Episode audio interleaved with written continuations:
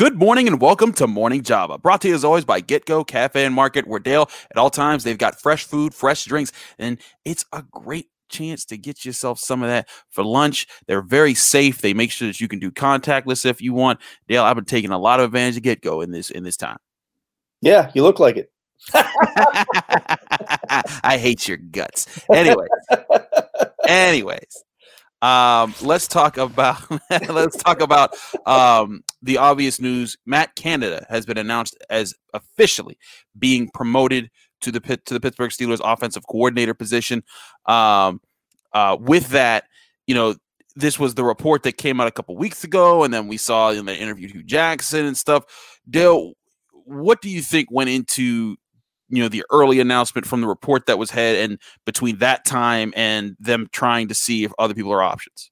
Well i mean they, they had to they had to adhere to the rooney rule. Um, you can't just simply promote somebody even if he's on your staff. Mm-hmm. uh, you still have to interview minority coaches. And and, and i do think that, that mike tomlin has a lot of respect for hue jackson. I think you know he has uh, a lot of respect for pep hamilton. So it doesn't hurt to also go outside your organization, and especially you know with a couple of coaches who have who've coached against your team in recent years, uh, to just to get an idea of, of, of what other people think of your personnel. Um, you know, pick their brains. Hey, how would you do this, or what would you do if you had, for example, Ben Roethlisberger at this point in his career? Things of that nature uh, that that you do. But I think all along um, you know, when, when Mike Tomlin hired Matt Canada, it was with the idea that, hey, this guy's going to bring some different ideas to our to the offense, uh, and so you know he wants to see that uh, through to fruition here and see if Canada can have a or make an impact with this offense. Now, the thing that everyone's going to do from now until whenever whenever the Steelers announce and Ben Roethlisberger announce what's coming with a an extension or retirement, everyone's going to either say, "A, this uh, this promotion of Matt Canada means that Ben's done, or B, it means that this is exactly what Ben wants, and this offense is just going to stay the same next year. Um, I I think it was. I, I always try to th- say that things aren't as simple as people make them out to be. There's often a lot of different variants into the conversation. I, I but I do think the main thing here isn't about necessarily Ben itself. I think it's about they believe Matt Canada can get this offense where it needs to go, regardless of where Ben is in the next couple years. Yeah, and, and, that's the thing. I mean, they didn't make this hire with, well, we you know we got to make Ben happy, or or this is what Ben wants. Um, he's probably only going to be around at most for uh, you know more, a couple of years, even if you know right. Most, yeah, and, and they can't look that far down the road with this. So you have to hire the best guy available or who, who the guy who you think is the best available for the job, not just for 2021, but for the future and so that's that's the hire that Mike Tomlin made. Um, you know, I, I, think he's staking a lot on this one. Uh, this is an important hire, as I, as I wrote on the website. Uh, this is a pivotal moment in Steelers history. Uh, you know, just like 1983 was a pivotal moment in Steelers history. You're moving on uh, in the near future. Uh, you know, if not if not this offseason, then perhaps next offseason from your franchise quarterback. And so, you know, Matt Canada will have a, a big role in helping them to choose that next potential franchise quarterback or you know at least being you know finding that bridge or whoever it may be uh, between ben and whoever. Um, so it, it's a big moment it's Kaley Cuoco for Priceline. Ready to go to your happy place for a happy price? Well, why didn't you say so? Just download the Priceline app right now and save up to 60% on hotels. So, whether it's Cousin Kevin's Kazoo concert in Kansas City, go Kevin, or Becky's Bachelorette Bash in Bermuda, you never have to miss a trip ever again. So, download the Priceline app today. Your savings are waiting. Go to your happy place for a happy price. Go to your happy price, Priceline. So, Dale, everyone's talking about this offseason. The Steelers got to invest in the offensive line. They got to get a running back. They got they need to get the next quarterback. But one position that I think isn't being talked about enough is the important to invest at inside linebacker, considering the Steelers cap situation and the need to invest at these other positions. How, how legitimate do you think there's a chance that the Steelers do make a significant move to back up Devin Bush at some point in this offseason? I don't know about a significant move, but I expect them to, to try to acquire – a, an athletic linebacker uh, at some point in the draft, whether that be uh, you know taking another shot on a, on a guy in the sixth round like they did with Ulysses Gilbert two years ago. Um, obviously, he's dealt with some injury issues, uh, but he'll be back again this year, and and, and certainly. Um, you know that's a possibility that that uh, you know maybe he'll get a chance to win that spot. But I would bring in some competition for him because I think Vince Williams is going to end up being a cap casualty. Uh, you know they'll, they'll go with Robert Spillane there beside Devin Bush, and you know I, I, think you need to find guys who are more like Devin Bush than you uh, than you do find guys or than you need guys like uh, like Spillane and and and, and uh, Williams. Now that's the thing is that Vince Williams not only was good, you know, good as good as a battering ram against the run, but he was also you know a, a, pretty good interior pass rusher. When you matched up with a matched him up with a running back, he often blew them over. But Robert Spillane showed that he could at least be a solid backer in the middle of the field next next to Devin Bush. But you know, one thing to consider is when Bush is is isn't available, and then you have him and Vince Williams out there, or this year when they got Avery Williamson, it just doubled down on the you know the old school Buck style of linebacker, who's you know he's he's more he emphasizes more working in tight tighter spaces and you know having to hit more than having to go sideline to sideline or cover big spaces. Yeah, and that's the problem is is finding those those athletic linebackers who can both uh, you know stuff the run and cover the pass. Um, that's why you trade up for Devin Bush.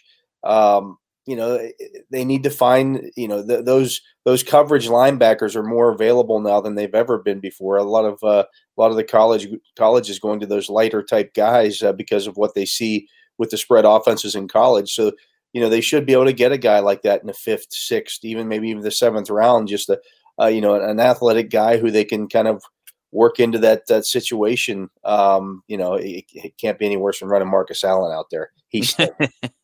stinks. Uh, no, yeah, that's the uh, that's that's the thing right there is that Marcus Allen was a complete emergency, but they need, but but the whole point is they need someone who's athletic enough that can go that can move in space, but also good enough as a linebacker to help against the run. Because you know when you don't have that that presence, we saw how the Steelers' run defense took a severe dip as soon as Devin Bush was out uh, for you know you know this this season. So uh, finding that balance. It's not easy to do, but again, you know, I think the big thing is here is they drafted Devin Bush 10th overall for a reason because he can be the Batman. He just needs a Robin. And the Steelers over the years have had several decent inside linebackers who they didn't have to draft very high to get. So I'm, I'm right with you. I think that it doesn't take a huge investment, but I think it will need to be a smart pick that can pair with Devin Bush and work well in that situation. Switching topics, as we did last week, we did football for two. Now we're doing some Pitt hoops. Now, Dale, everybody was riding high after Pitt beat Duke and they had swept Syracuse. And it kind of came something predictably because everyone's like, you know, this would be a very Pitt thing to do to beat those teams and then lose to Wake Forest, and then they lost to Wake Forest. Now, I've been covering them this whole time, and uh, Jeff Capel was not happy with the practice that led into led into Wake Forest, and he was talking about after the game like this was this was what I was worried about that we haven't matured to this point. What do you think it takes to get a college basketball team to buy into taking each game seriously? I know these guys are just college students, but still, this is this is still this is a problem that they continue to run into. You know, as Bill Cowher used to say, you never want to get too high with the highs or too low with the lows. You want to be even keeled and and take every opponent, you know, seriously. You're never going to, uh, you know, you, you can't take games off. You can't have, uh, you know, the, the kind of nights that the Pitt had against uh, against Wake Forest, where, you know, missing shot after shot, layups, and, and, and things of that nature. Not getting uh, out to contest three pointers. Uh, you know, allowing guys who are averaging eight points a game to go off for 31 points. Mm-hmm. That happen. Allowing Justin Champagnie to to basically um, stand there by himself for for long periods of time without getting your best player of the basketball. That's just basketball 101. Yeah. Uh, to me, that's part of, uh, of, of the Xavier Johnson um, issue I don't think he's a true point guard. Mm. Uh, you know, true point guards don't look to, for their own shot necessarily. Um, you know, Isiah Thomas could have scored 40 points a game if he wanted to. He was that talented of an offensive player. Instead, you know, he he took it upon himself to to become more of a, a facilitator than be a, a scorer. And that was when those Pistons of the 80s those teams went from being uh, they're they're an okay team to being a great basketball team because you didn't know where the scoring was going to come from. Now, when when when push came to shove in crunch time moments, a lot of times Thomas would take those shots, um, but for you know most of the game he was facilitating, helping the other guys get into the game, and that's what pushed that team over the top, and helped them become a championship team. You see that with a lot of great teams. John Stockton could have scored as you know he could have scored a lot if he wanted to. To me, Xavier Johnson is still a shoot first point guard, and I, I just don't think that that's something that works. I, I think your point guard has to be a guy who takes a shot when it comes to him because there are going to be times when, when you do get your shot but your main job is is to run the offense and distribute the basketball and get the ball to your scorers. And you know, Champagnie is your scorer. You got to get him. You got to get him more touches. You have to, especially you saw in the like you said in the second half of the game. There were so many times he was just he was in the baseline, he was in the post, he was in he was on the wing, and he was and he wouldn't get the ball, and it would be a wasted possession. Um, and that's and, and, sometimes it wasn't even Xavier. Sometimes it was Femi Odukale, and we saw him take a few uh, you know shots that that that, that you know were, not the best uh, uh, shot options there. I they have to get back to playing that way because when when Xavier Johnson is high on assists, when he's when he when him and Femi Odukale are distributing the the basketball, Pitt plays very well, and that's how they beat Duke. That's how they beat Syracuse both times. That's how they were able to get a comeback against Northwestern. They they they work the offense, they find the open man, and they let those guys do the work.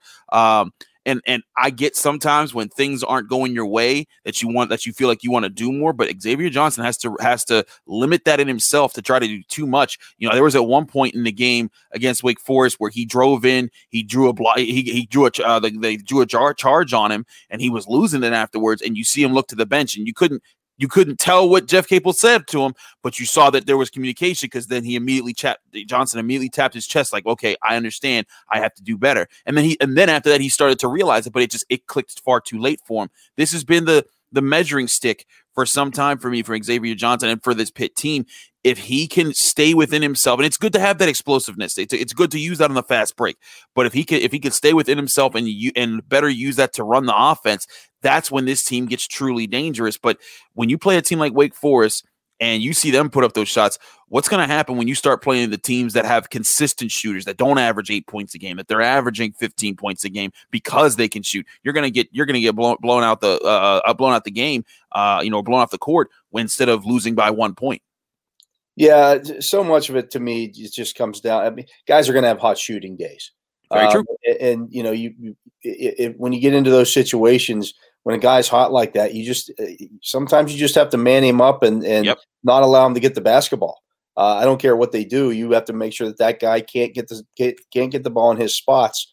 But so much of it, you know, when you go through a scoreless stretch like they did in the second half against against Wake Forest, where I don't even know what the scoreless stretch was, but it, they were stuck on.